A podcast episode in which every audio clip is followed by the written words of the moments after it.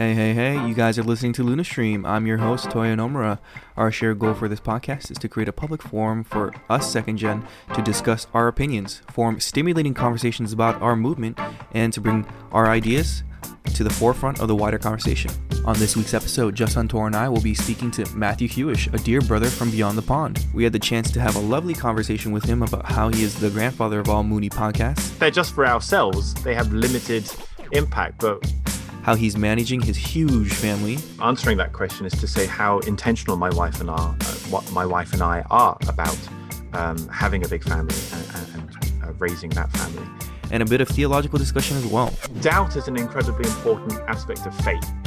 Once again, you'll be hearing some ajus sprinkled throughout the conversation in an attempt to censor the profanity. It sounds something like this. Aju! So, if you hear some random ajus throughout the conversation, now you know why. And without further ado, on to the program. Hello, everyone. You're listening to Lunastream. I'm your host, Toya Nomura. I'm joined by my co-hosts Tora Oda and Justin Darty today. Tora, um, how you been? Yeah, my name is Tora. Live in Las Vegas, 24, uh, youth pastor here, and uh, I've been doing pretty well. Been Sweet. waiting for this recording. and uh, hey, Justin, it's been a while. How are you?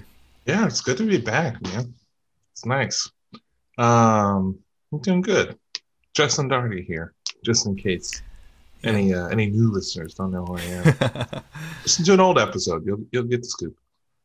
Sweet. And we have a very special guest with us today. His name is Matthew Hewish. He is currently the assistant national leader of the UK, has a master's in pastoral theology, and was one of my favorite lecturers on STF.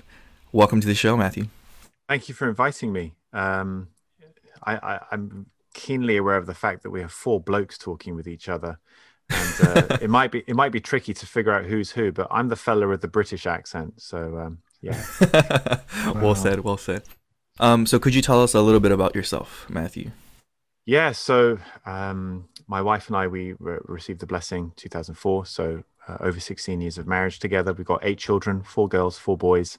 Uh, my son he's 15 he's taller than me by a few inches wow i'm not short um, our youngest is four months old, so right now, uh, not much sleep, uh, a lot of stress, mm. uh, and it's pretty much been like that for the last 15 and a half years. That's crazy. Uh, it is crazy. My wife and I definitely are crazy, but we wouldn't do it any other way. If we could go back and do it all again, we'd do it exactly the same. Wow, amazing! And um, from my understanding, you're also a second gen, correct? That's right. Uh, my my uh, father's British, my mother's Polish. She was uh, virtually the first person to join in Poland back in the day when it was still very communist. Uh, came over to the UK. Um, uh, I grew up in the UK. Um, um, lived lived here my whole life and uh, did STF for a couple of years. Um, and basically, ever since ever since then, I've I've always been very involved in ministry, shall we call it, um, youth ministry, CARP, mm, um, you know, involvement with STF, stuff like that. And um, I've been an assistant pastor, been a pastor for a while. Uh, actually, we were asked to become pastor couple again uh, just a year ago. Wow! And um, True Mother's been looking for for people to be vice presidents of subregions in in uh, around the whole world. In mm-hmm, fact, so mm-hmm. my wife and I have been asked to be the vice presidents for the North Europe subregion. Um, yeah, so a lot of hats to juggle. Probably not the healthiest right, thing to right. do. It's a lot of responsibility on your plate, potentially. Yeah, definitely. Yes, and um, so for people who don't know, uh, Matthew and a couple of his co-hosts started a podcast. I think it's probably the original like Moonie podcast called the Orange Songbook. I really liked it because for anybody new to our movement or was interested, they could just pick one of the episodes up, learn more about us, and, and like kind of get get an insight to what we are and what we do. So I think it was really nice. But I feel like it was missing. It was missing that spice. It was missing that juice a little bit. I mean, the Orange Songbook. I, it's it's a project I'm very proud of. Uh, together with Ollie and Toby. Right, right. Um, and we do have intentions to to uh, record more episodes. Uh, we we yes. are painfully aware that there's been a long hiatus a long gap between the yeah. last episode and, and until now. Um, and we do actually have uh, uh, an episode planned, script. I mean, not scripted, but we got the show notes ready for it. We just need to to set a date when we can actually start recording. So, now that I've said it, we got to do it. Um, yeah, Yeah, speak it into existence. Exactly. Uh, God said, and it became.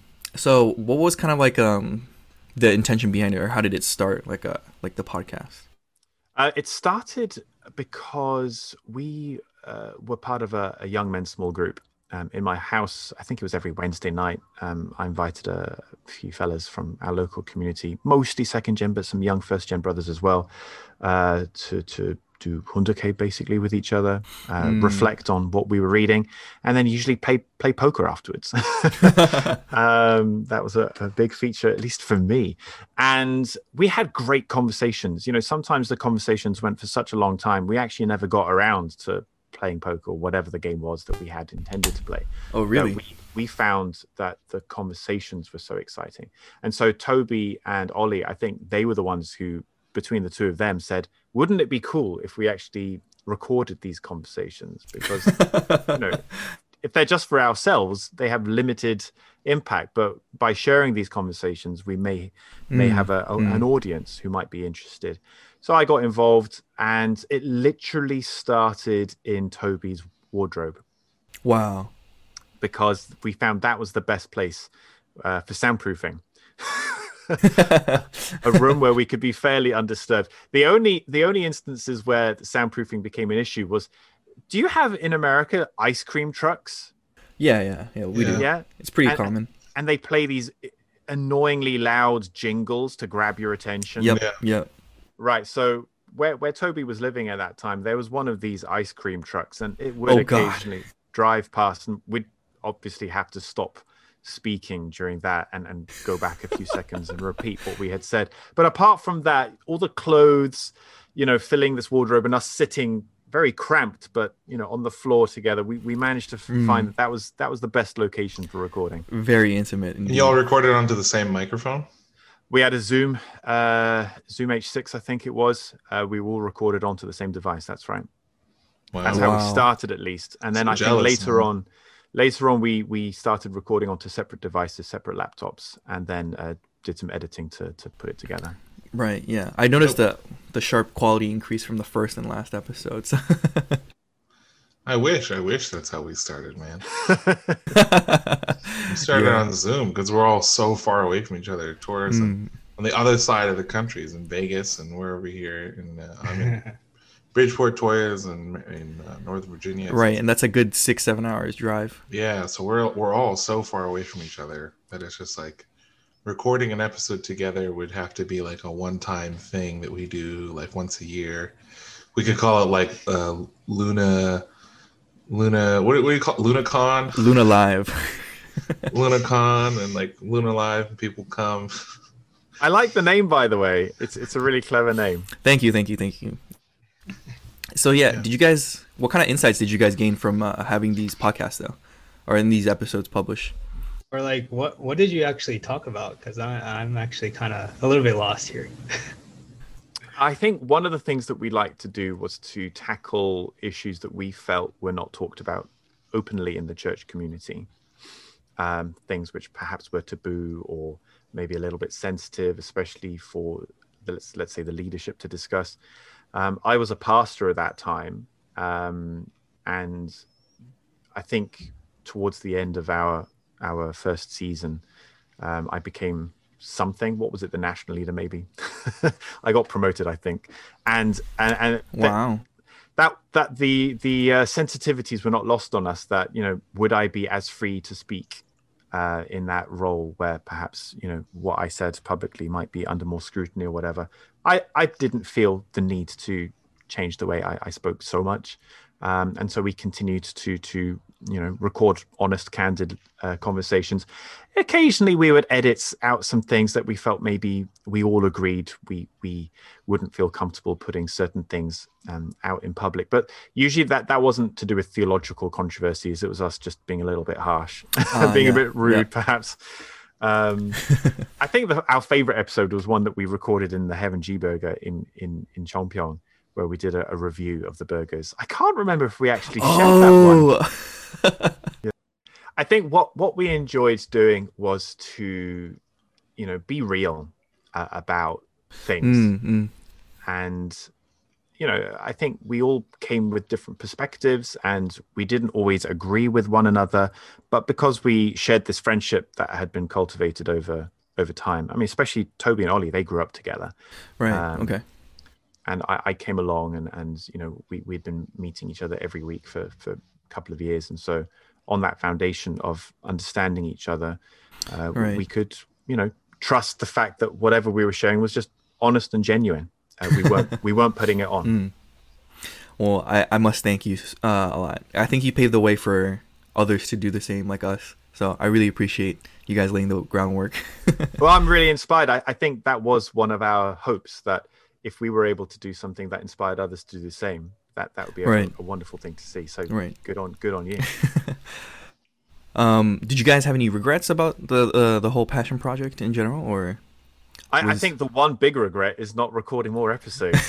that we told everybody, look, season two is coming. I think my we said God. that Right, two or three years ago. it was three? It's three.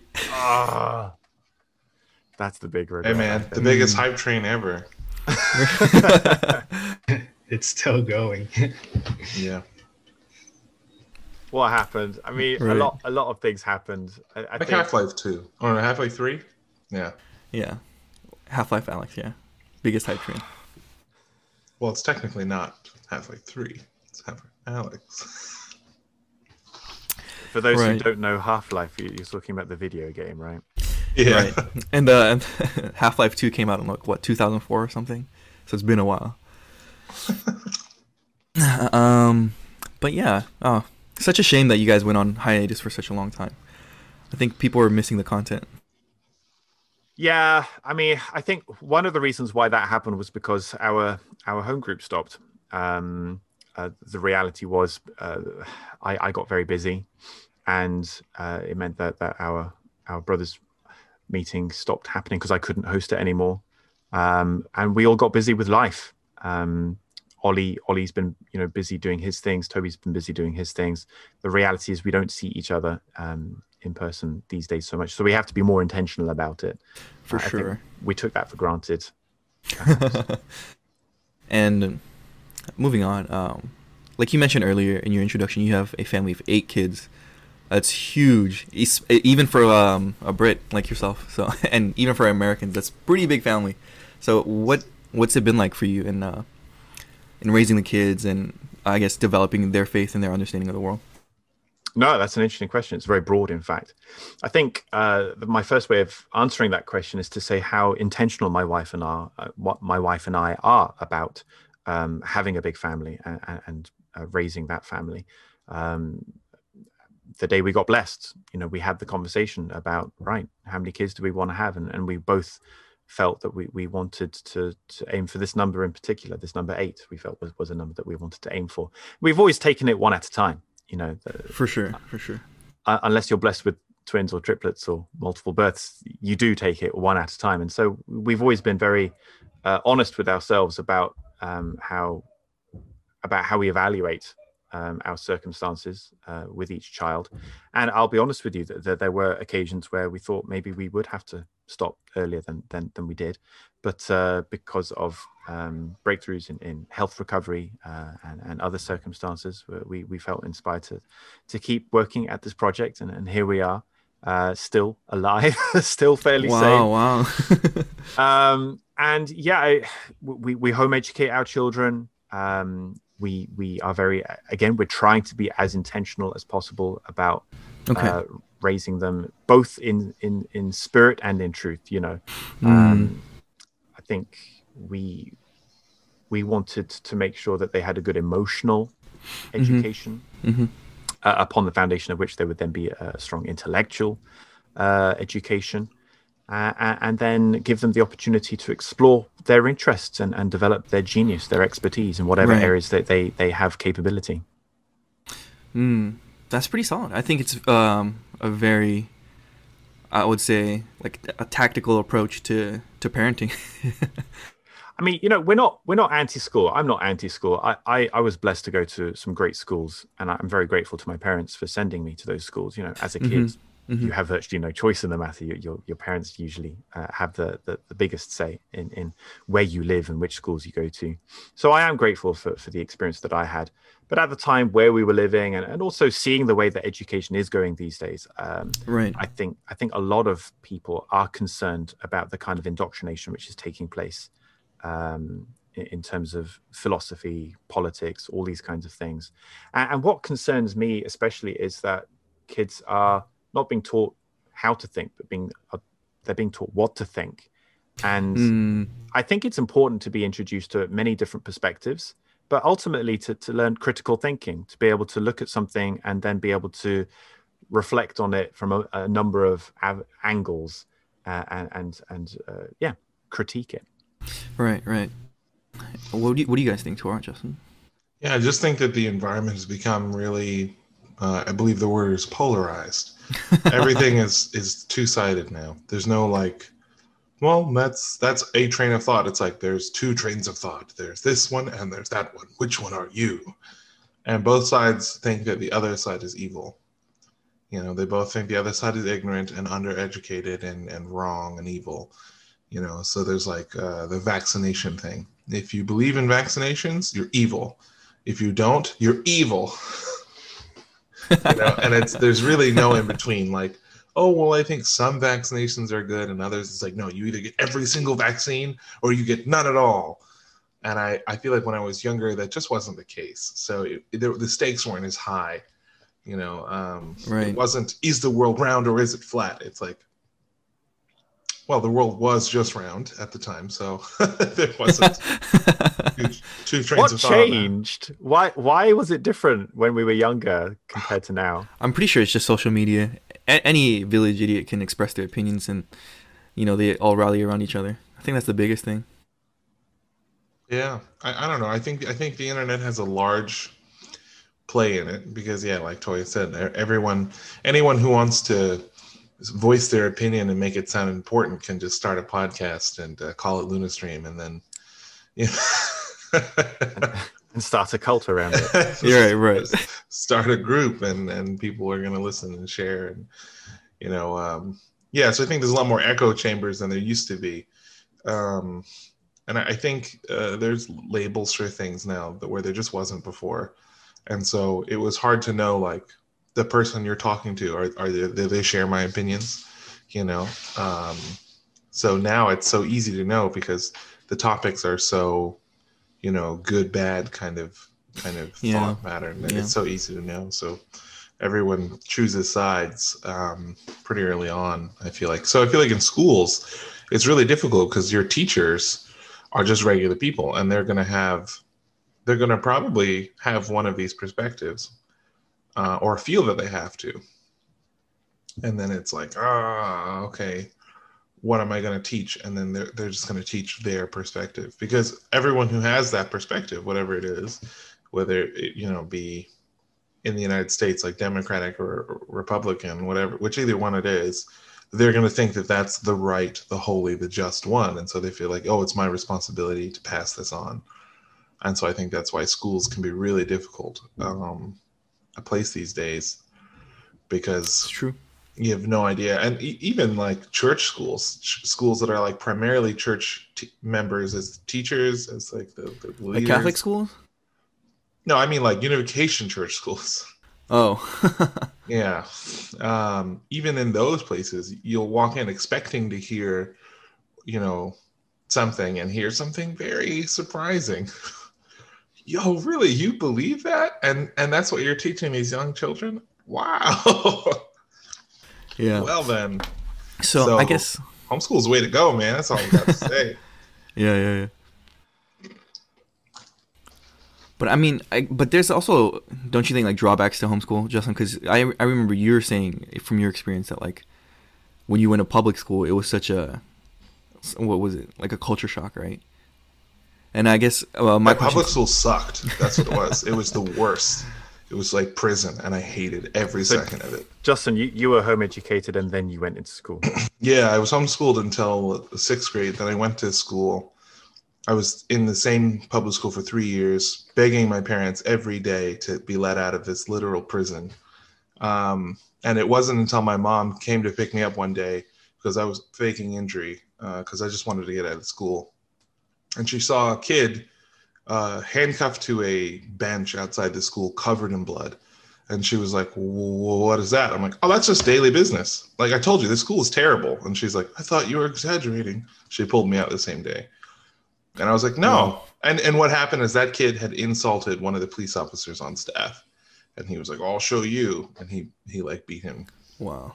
Severely beat him. So it was just like I hated that school. It was a terrible school. It wasn't like, oh, school was hard for me. Like that school has like a 1.2 star rating. It is like the oh worst school in I mean, our by, district. By comparison, I went to the top comprehensive. so that's like, um, you know, we, we, we, have grammar schools, we've got private schools, which we call, you know, what we call public schools are actually private schools in the UK. Oh, wow. Um, because back in the day there were no schools, right? So a public right, school yeah, was uh, anyway.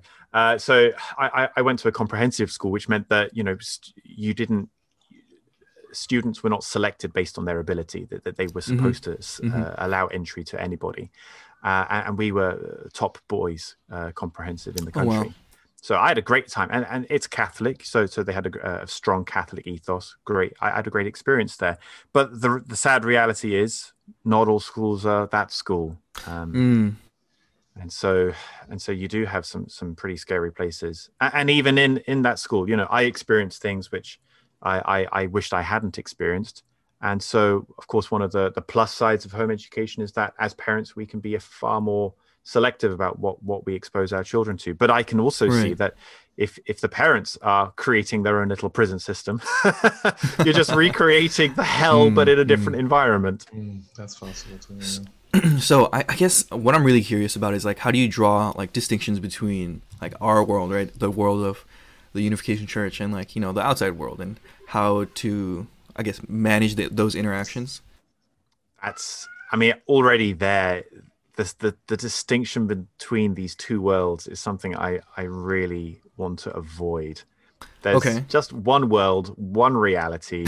there are different ways of looking at it, certainly. Mm-hmm. But um, you know, I, I I did my undergraduate studies in biochemistry. I'm a scientist, and yet I did my master's in pastoral theology. I, am religious. I'm a religious freak. I'm I, I have no shame in, in, in proudly saying so. Mm. And, and and those two things are not in competition with each other. They're they're both part of the, the same universe that we exist in, just uh, different parts of it. And and the the world is the world, and the unificationist community is part of the world mm. uh, in hmm. many respects. Um, I think. I, I, th- I, suppose that the question comes in when you have competing worldviews. So if you have a, a, yeah, a militantly yeah. secular perspective, which is anti-God, anti-faith, anti-spirituality, and that competes with, yeah, a, a religious worldview, then right. there, there's a tension there which needs to be tackled. Mm, no, because I guess it was just like you know, by the time they're 18 or whatever, right, and they decide to go to university or something, and I, I just wonder like if they'd experience the same culture shock as Justin would have, or do you think they'd be able to navigate successfully and be able to, you know, stay true to themselves because they and feel their their value based on what they believe instead of the value their value shifting because of what their environment is is well with respect to my children we're still in the middle of that experiment for so sure we'll have to wait 10 or 20 years to see the results right but you know uh, just looking at generally uh, especially American Christian families, because there's a lot of data. Mm-hmm. I, I, mm-hmm. think our unificationist community is still very small, whereas the, the American Christian population is incredibly large. I, I, I think it's uh, uh, more than 80% of of Christian college kids okay. end up losing their faith after going oh, to wow. college. Yep. So yep. It, it's not a phenomenon which is unique to our own faith community. It's a general crisis amongst all faith communities, whereby mm-hmm.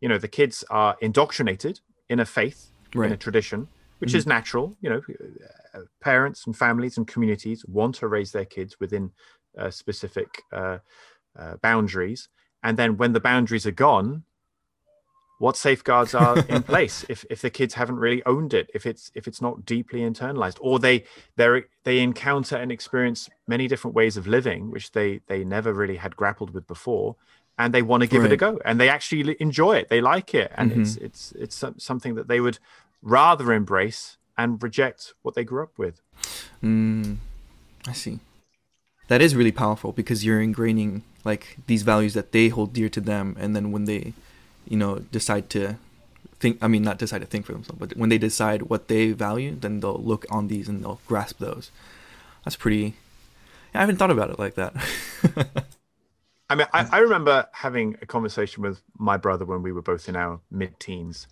and I, I expressed my view, which was that I don't want to believe everything that I'm told. I, I, I want to doubt everything. I want to, you know, critique everything. I want to figure things out for myself and, and see mm. whether or not these things are true. Uh, and at the time, my my brother's response was, "No, you can't do that. You should just believe." Um,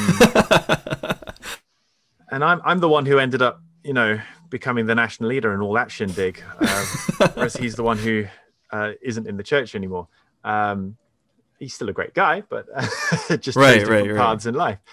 And uh, you know, I think doubt is an incredibly important aspect of faith. That if you've never, hmm. if you've never gone on the journey of doubt, your faith is is limited. You've you've missed yeah, out yep. on part of the fun. yeah. yeah, it's funny. I've experienced the same thing. I had I had questions uh, in my faith all throughout, and I feel like it's kind of when things uh, did not go well amongst the leaders in the church or something like that, or there was some sort of some sort of thing that for a lot of people shook their faith. For me, just it just didn't really have the same impact because I had I hadn't I hadn't been um, just blindly following the whole time. And so it wasn't a shock. It was just kind of like, oh, that person's human. So what a surprise. Haha, whatever. Let's just keep going. Where I remember for one of my brothers, it was devastating. And it was just like, oh my gosh, mm. this person's human. I, I can't do this anymore. Why am I? Just, I'm just following blindly following these humans when you know I'm human. I don't I don't want a human right. to follow. I want someone something greater than me. You know, so I feel like in that in that sense, being a unificationist can be a lot more difficult than being a Christian. Because being Christian, you know, you have uh, you got Jesus, and he's uh, well, you don't ha- you don't get any live examples except for people's uh, spiritual testimonies, which are I, I don't hear any spiritual testimonies of Jesus coming and slapping them on the head. Um, or or kicking them in the stomach or something or splashing water in their face during Hoondokhae so um jesus only pretty much only gets good good reviews these days where in our you know it's not going to become a scandal where oh jesus was embezzling money. That's not going to happen these days so right. i feel like it's a lot easier to follow um you know someone who's already dead because uh they can't make any more mistakes. it's done already. Where the people right. that we're following uh, are still making their mistakes, and so it can be really difficult to trust them. I mean, also part of the challenge of following a living, I mean, choose your word here, Messiah, Guru, Avatar, whatever, whatever it is that that, that you you the, the person that you want to attend or, or, or pay attention to. It's it's very inconvenient uh, because they they they are iconoclasts. They they smash whatever idolatry you might right. have. Uh, and and you know the convenient thing about being a Christian is that you can create Jesus in whatever image you want to. He's not around to challenge that.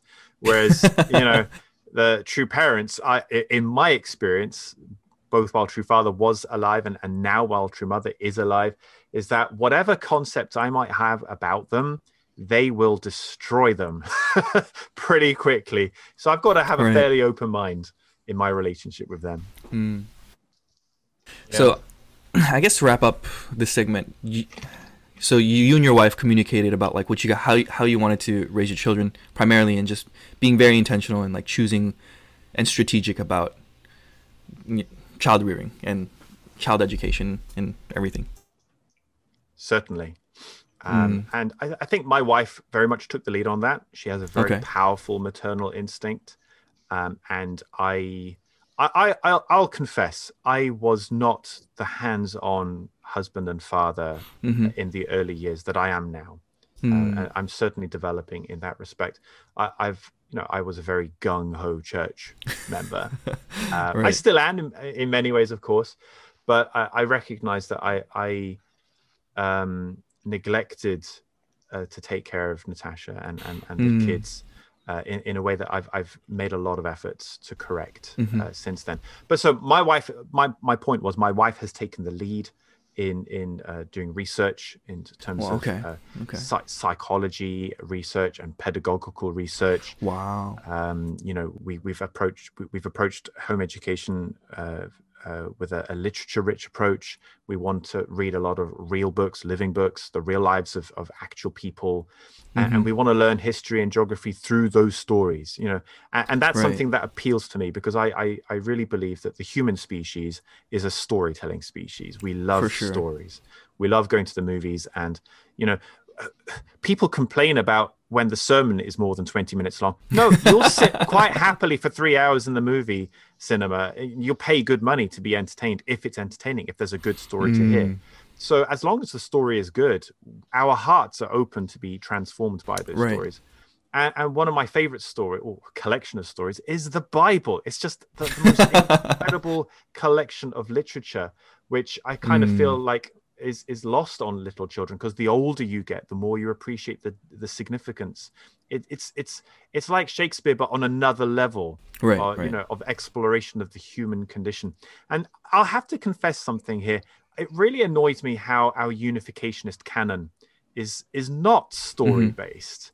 Okay, well now we've Mm-hmm. Got Mother of Peace, we've got uh, as a peace loving global citizen, but at the end of the day, they're not really stories. They are reflections Mm. and mini sermons embedded within you know various historical events which happen. I really wish we had more stories uh, to tell our children. About about like true parents.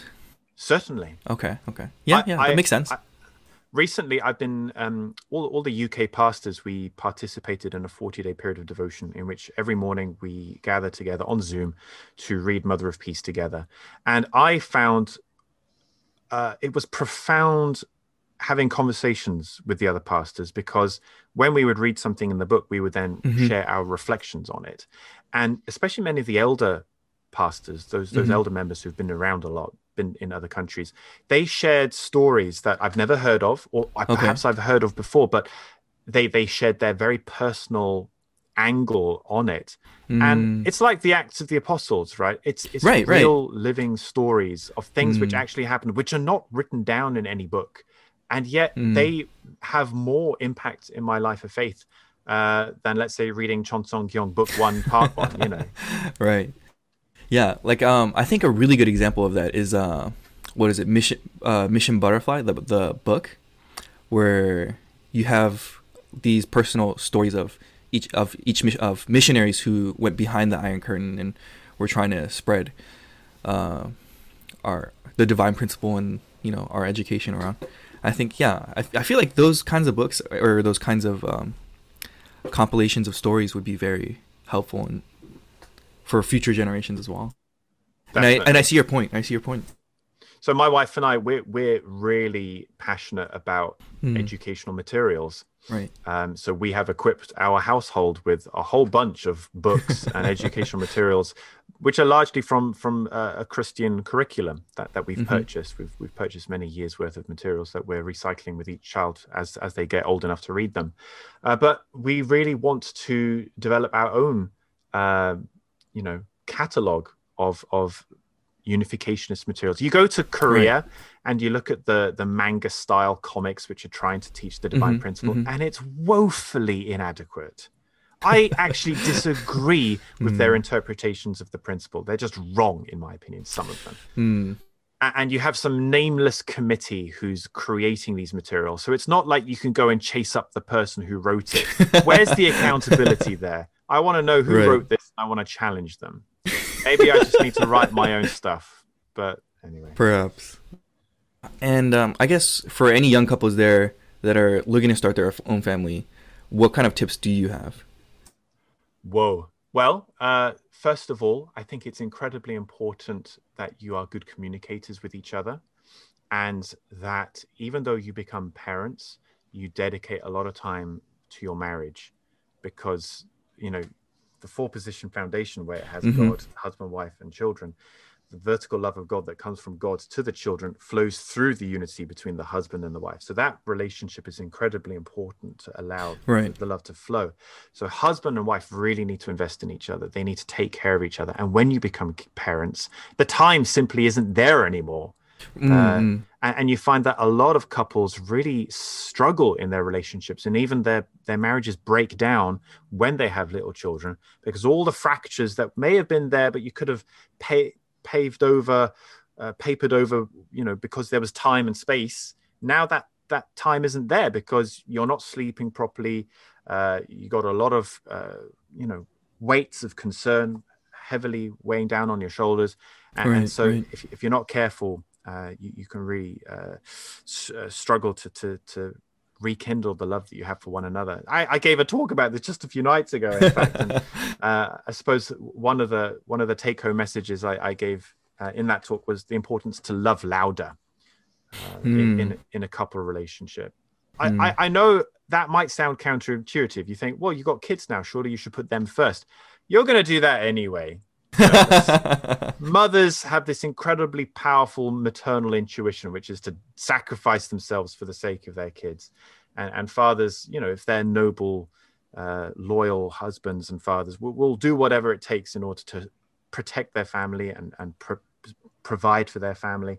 But will will the husband and the wife really take care of each other? I think that is crucial. Hmm. Well said. Well said. I hope um, our listeners take it up if they're planning to have children and are blessed. and I guess for our final topic of today, about it's going to be about you know divine principle naturally. I think a lot of people can be skeptical about it, and I think it's just really such a dense piece of material to try to cover, understand, and really get um, resonate with it. I, I say. Um. So, but like, I guess, is it real? Like, what's the proof? You know what I mean? Okay, well, I mean, let's let's define our terms here. Okay, By, okay. by, by the way you've expressed that question, it sounds like you're specifically referring to the exposition of the divine principle. Yes. That book, which was written in English at least, published in Mm-hmm. 1973 edition, and then republished in 1996, Yes. Correct. which is which is a book, in my view, that was written primarily targeting Korean Christians in the 1950s. Mm-hmm, mm-hmm. I'm not Korean. I I'm kind of a Christian. I'm a Catholic, honestly speaking. Right. Um, and I'm not living in the 1950s. So as as the target audience for that book, I don't fit. And most of the world doesn't Mm, fit, in fact.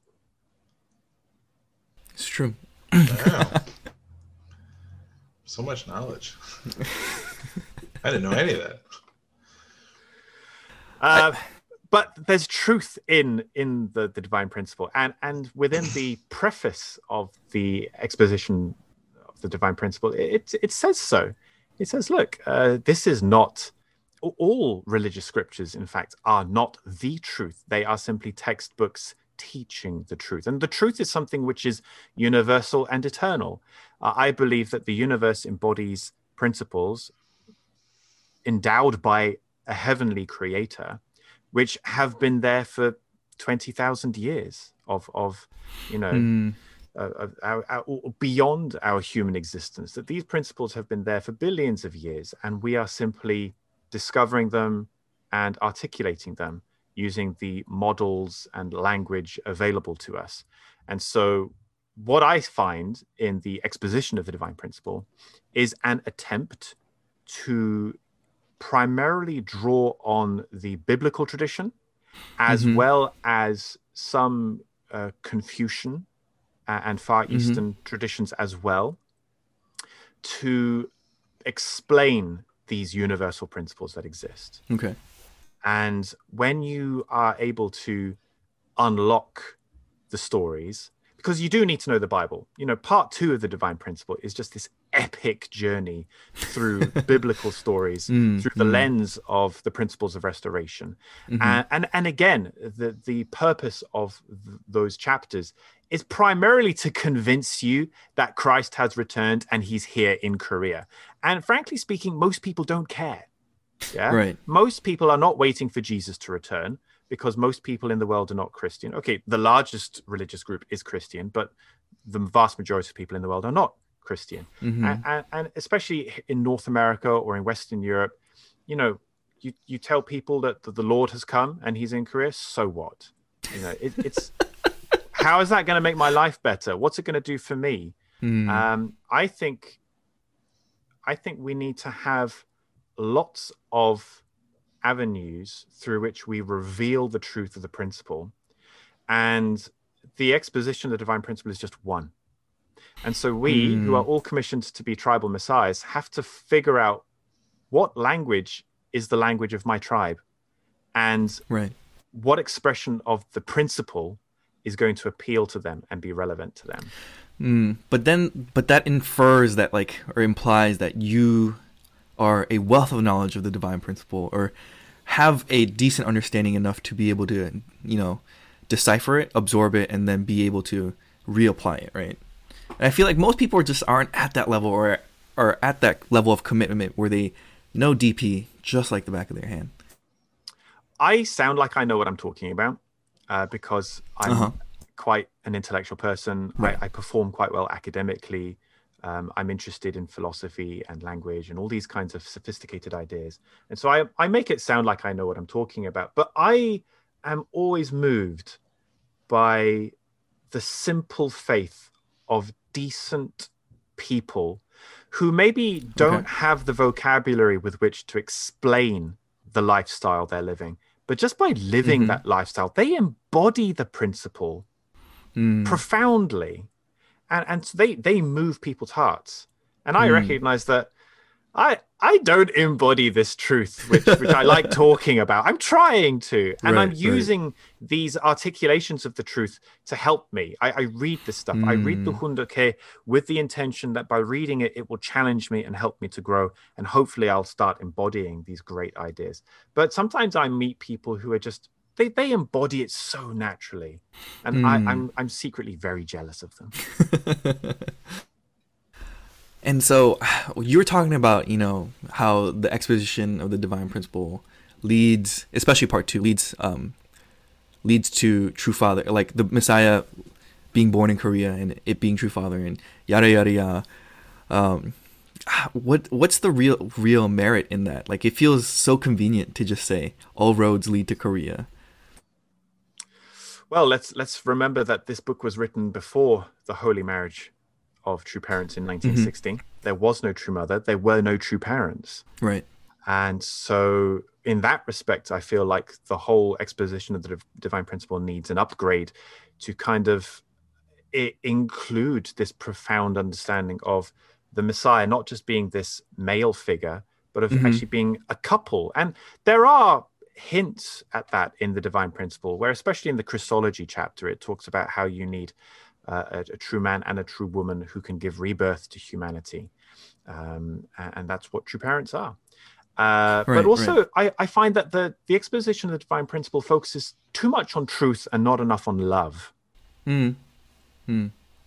I feel like, you know, these days, people don't need uh, another, well, I don't know, maybe we do. And you look at how, how, uh, polarized. I mean, Justin, you you were talking about how polarized the world is now in terms of politics and philosophy, uh, and, and perhaps there is a need for a, a universal truth which can bring harmony between these various perspectives. But uh, ultimately, I, I don't think we're going to win that argument with rational. I well, rational ideas will help, but th- No, I see what you're saying. It's that, uh, love is really what would break the borders between those things. That if people had compassion and love for each other, it didn't. It doesn't matter what the other person believes. You can still love that person and care for them, and I think that's what's really been sucked out of our culture uh, worldwide. It's because the internet. It there's there's no space for love. You you can yell at this person, and when, if it makes them cry, you, you don't see them and you know it's like you don't you don't have the the repercussions of hurting someone's feelings and so knowing that you're hurting their feelings can actually be enjoyable over the internet where uh, when it happens in person it just feels awful because our, our, we're programmed to not do that And so when we see the the the, the repercussions of what we're doing hurting some innocent person, uh, it, it's it's it's very painful and uncomfortable. And so I feel like the internet has given us a space to do something that's very unhuman, which is to be unempathetic and and and this lack of connection and caring, even though someone has different perspectives. Where where really the oh, the the the, the way it's it, it's become the way of being that people have embodied is you know every everyone who isn't isn't me and my beliefs is the enemy and we should we should remove them all if if you know if death is the is the is the way it goes then that's that's what it needs to come to i guess and so i feel like that's where that's why it's so dramatic. And yeah if love was mm. that secret ingredient added back into everything. So yeah i think you're absolutely right that um it's that love that it's not really emphasized in the principle. Mm. and certainly what made it difficult for me growing up as a second gen was truth being constantly shoved down my throat with no love. And it's like it's like uh, sex without lubricant. It's like all the all the all the components are there but without the lubricant it just is so excruciatingly painful when it could have been so pleasurable and so you need a lot more foreplay before you uh, perform the act of penetration yeah. Hmm. but yeah. Where are we going with this? Is this going to be edited out? Um i'm just I, I guess i'm just really really puzzled by the fact that like it, I, it's just the language in the divine principle, especially um, in part two in like the history of restoration. It just really makes it convenient, or you know, so simplified that like Korea is the place, True Father is the one, and stuff like that. And I, I understand that it takes a bit of faith, and you know, um, to to put my eggs. I mean, to like you know, believe that True Father is the Messiah. But it, it's just like just reading this book, you know what I mean, and then trying to explain it to someone else. It just feels so so. uh how, how cultish. yeah, and there's a lot to be said for that. Certainly, um, what what comforts me or, or liberates my perspective is an appreciation that every faith community is mm. its own cult. And so for me, that's not a dirty word. I know for some right, people it right. is, and but for me, it's not. You know, you, you have the cult of Apple, you have the the cult of, um, I can't think of any American. The cult of Steve Jobs. Steve Jobs or the cult of Manchester United, right? Whatever the, the sports club that you passionately follow right. with religious devotion.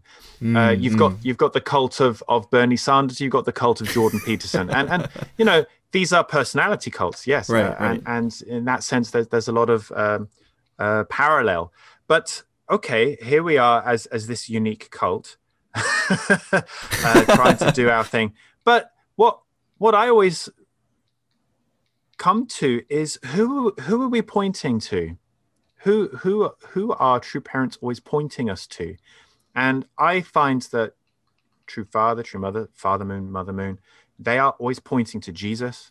They're always hmm. pointing to our heavenly parent.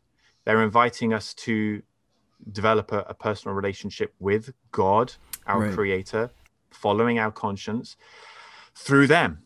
Mm-hmm. And I know that's the tricky part because the through right. them part there's a lot of cultural baggage um, mm. i'll be honest with you even in the last 24 hours i i i i've gone through a little mini crisis of my faith whereby i am wrestling with something that i'm really not comfortable right. with and i'm seeing it as a growth opportunity but it's it's to do with the fact that you know uh, true parents have created a certain culture which in some ways is i believe not ideal or it's it's very difficult for people to enter into that culture and not feel used I, I to be more specific i do mm. feel that our unificationist culture appears somewhat extractive you you have this human you have these human resources and you try to get results out of them and yeah. you kind yep. of pressure them and emotionally blackmail them Ooh. in order to deliver those results uh, and That's i know a lot childhood of, man I think that's all of us collectively. I, I, I feel your pain, Matthew. That's, that's why I'm the you. only one still here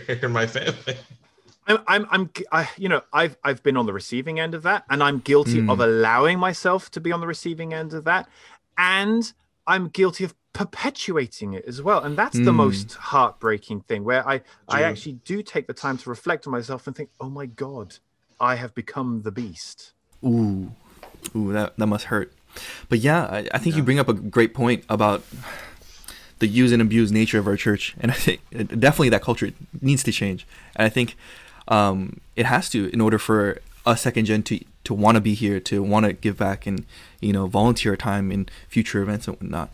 Because I think we can't keep going on this first generation energy, this wave of of just you must do absolute faith this and that and there's just no leeway for us to build our own or create our own avenues of faith and express them in our own way. I think i think one thing that i, I want to give mention to because it's something that i noticed i was this morning actually i was laying in bed staring at the ceiling and i had this i had this thought about um you know oh i you know like we're doing these events with true mother where you know there can't be a live audience so in the background. They have these walls of screens showing all the zoom participants. And i was thinking like oh you know because i didn't sign up to be one of those zoom participants i'm not, not going to be immortalized history of this moment. But you're and going I, to hell. You're not getting into heaven because of that. God, oh, i knew it. I knew it. I should have but I, I realized i was just thinking like you know what? I really don't think any of those people are going to be immortalized in history because I don't think that that's what True Mother is here to do. I don't think that true parents are here to make a big impact. And what I mean by that is like, I don't think their impact is to be known. Um, I imagine time travelers. So let's say the Twin Towers in the United in uh, in, in New York, right? Let's say they're still standing today. Are it, if someone went back in time and stopped the events from ever happening that caused the twin towers to fall then no one would be grateful for it no one th- that person who went back in time and stopped that event from happening isn't going to get a statue. They're not going to be immortalized no one's going to know their name. They are a silent hero.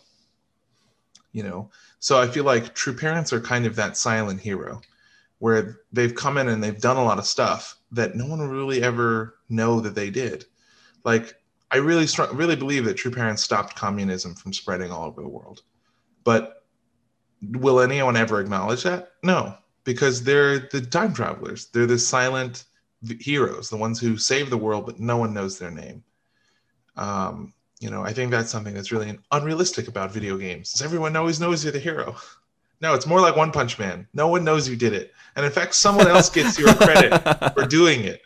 You know, so I, I feel like that's exactly where True Parents are. And I really don't think that our mission is to let everyone know the good news that True Parents is here, rather just to teach the divine principles that they've uh, let us know about. Mm. Like you said, those internal truths, but to add that necessary lubrication of love in order to allow the people to, to, to really hear it. And I think that one way that we can really witness to the, the power of true parents is not so much through teaching people the doctrines, but by living and embodying them. Like you said, there's people who don't really can't really articulate articulate their beliefs, but just are those beliefs in their daily lives. You know, Tora's father is one of those people. Uh, unfortunately, he can also articulate it pretty well. But I mean, uh, he he is just one of those people that was just for me. He is the reason why I'm still in this movement. Is because he was just that moment. He was just this person of he practiced everything he pre- he preached um, and and beyond and it was just like he was my messiah in that way you know? And so it's like I, I don't think that we need an amazing magical man to be to be the messiah. We just have to be like you said the tribal messiahs. But we don't have to do that by teaching people and getting them to subscribe to the youtube channel of the unification church. We just need them to to go you know that's true. I'm going to do that.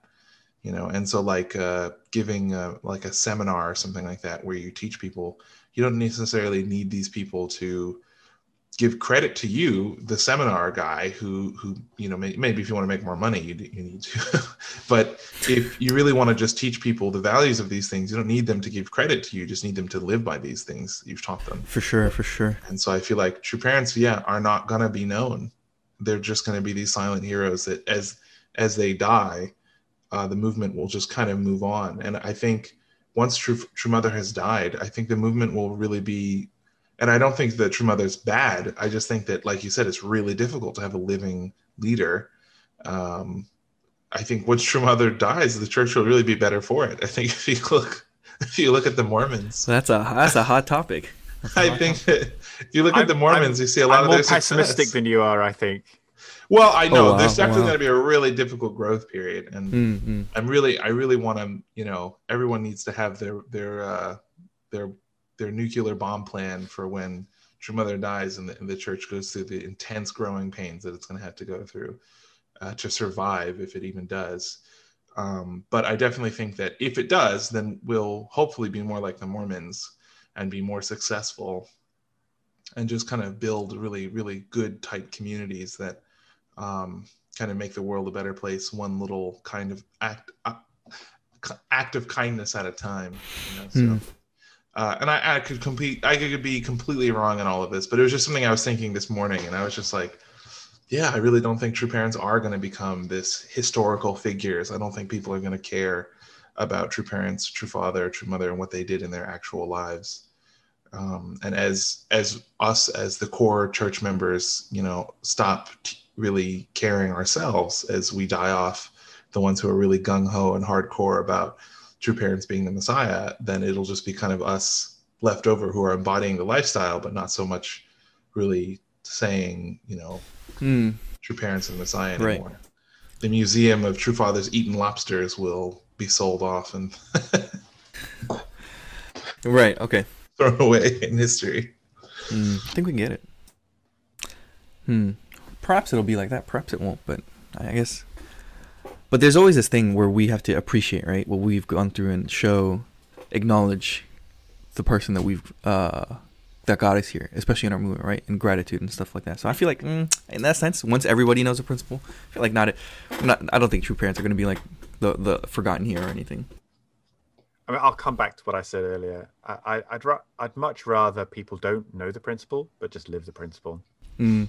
And um, you know, I think, uh, uh, uh, you know, as as a collection of words and ideas and thoughts, you know, we we can put it into the hands of a lot of people, but are they really going to put it into practice? And changing the hearts of people is really hard because Mm. ultimately it's something that we cannot do.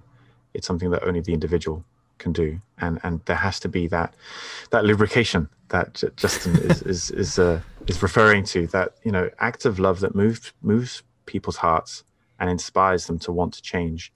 To, in many ways, I feel that the principle is incredibly simple. In many ways, it's just you know, like Jesus said, love the Lord your God with all your heart, soul, and mind and strength, and love your neighbor as you'd like them to love you. And if we can embody those very simple principles, um, the world would be a really good place. But the problems are in that vertical and horizontal dimension that we, we're rubbish at both of them. And so we need, I think, religious life, religious discipline to correct many of the mistakes and bad habits that we've accumulated. Let's not forget that we're probably in the best time in human history ever.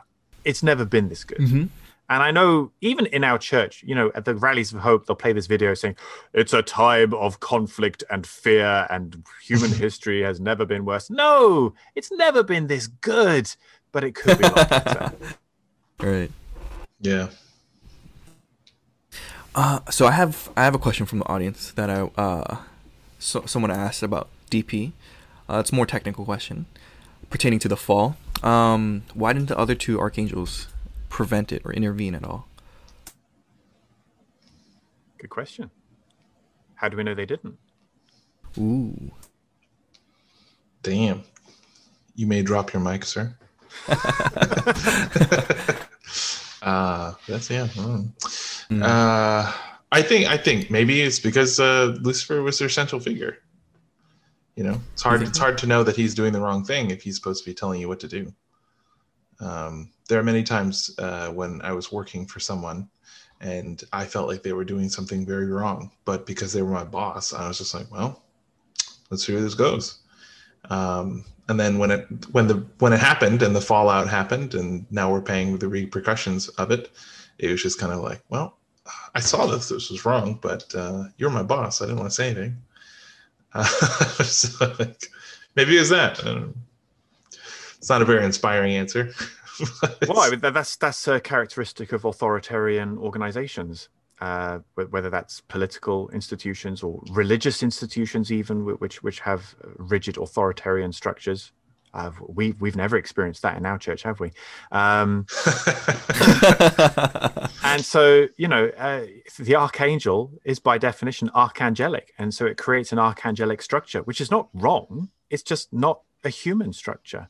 And so you've got this archangelic structure, perhaps where, where what you're saying is probably true, that you've got these other archangels who, who are simply obeying orders. And that's how concentration camps happen, uh, where, where mm. decent, good people are, are, led along to do incredibly terrible things.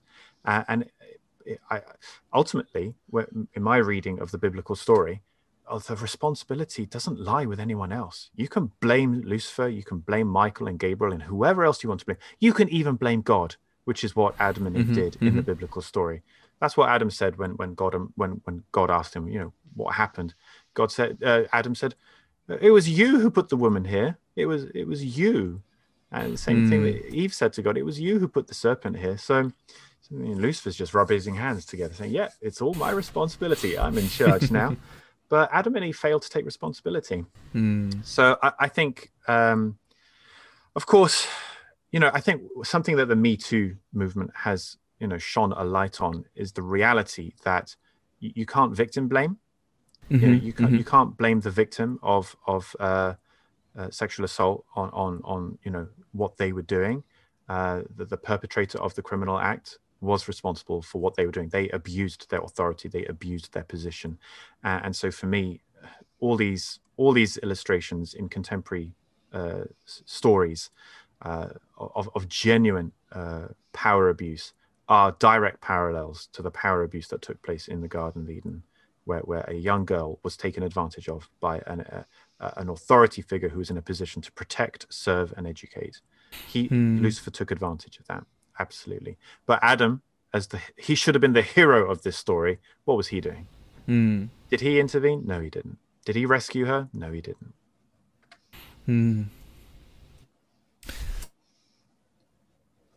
yeah, hmm.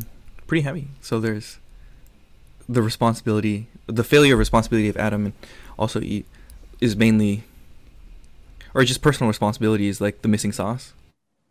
I think so. I mean, even after being violated by Lucifer, Eve had an opportunity to repent. Mm-hmm. She could have gone to God. She could have gone to Adam, and rather than seducing Adam, she, mm-hmm. you know, as, a, a, rebound guy, she could have gone to him and say, Adam, this this this jerk has has treated me really badly. Can you help me fix mm-hmm. this? Uh, and that conversation would have been entirely different. God mm. walking through the garden in the cool of the evening would have had a very different conversation with Adam and Eve had that conversation taken place. Mm. Well, I hope our. I think these are things to learn that are not just, oh, that's what needed right. to happen a thousand years ago, but this is what needs to happen today. When mm these kind of mm-hmm. things happen today, this is what's going to happen you know we've, we've got to do these things kind of now you know? right i think there's a danger in reading these mythological stories because that's what they are mm. as, as as as something that happened just yesterday. Um i i'm i'm open-minded about whether or not there's an actual adam and an actual eve who abided in an actual garden of eden. Uh, i'm open-minded. Uh, it could go either way. Maybe there was maybe there right. wasn't. Uh, but that doesn't matter honestly to me. Whether there was or whether there wasn't this story has profound truth in it which which as justin just said is relevant and applicable to our circumstances today so how we read the story into our uh, contemporary circumstances is is our responsibility and and mm. how we respond to it too well on that note i think that's all the time we have for now remember guys take personal responsibility for all your actions And um, thank you, Matthew Hughes, for uh, being on the show with us today. My if pleasure. People want to find you.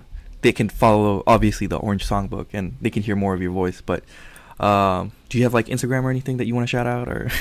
uh, you know, I'm terrible. I do have an Instagram account, but I virtually wow. never use it. Um, I, I am stalkable on Facebook. I, I, I think I am one of those. Mm. Uh, what do you call it? Lurkers I don't post much, but I do like having a read of what other people post, and I'll be half tempted For to sure. write a, a, a, witty comment, or, or mm. failing that, a sarcastic gif.